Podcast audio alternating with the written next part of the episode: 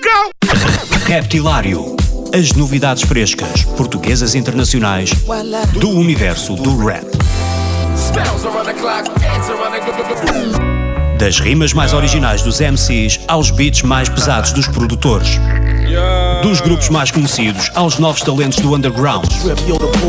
Terça-feira, às 22 horas na NIT FM, com Ricardo Farinha.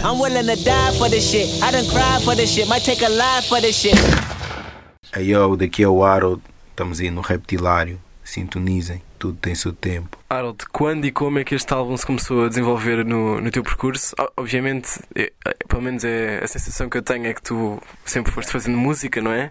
Mesmo que não tivesse a, a lançar ou, ou editar nada, não é? Ou a trabalhar mais em grupo aqui com os Grog Nation. Mas como é que este álbum se começa a desenvolver no teu percurso?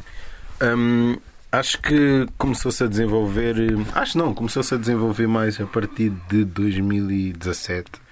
Acho que foi tipo mais ou menos final de 2017. Comecei já a pensar, tipo, ok, se calhar vou fazer um, um trabalho novo, tipo um EP novo ou um álbum novo. Porque normalmente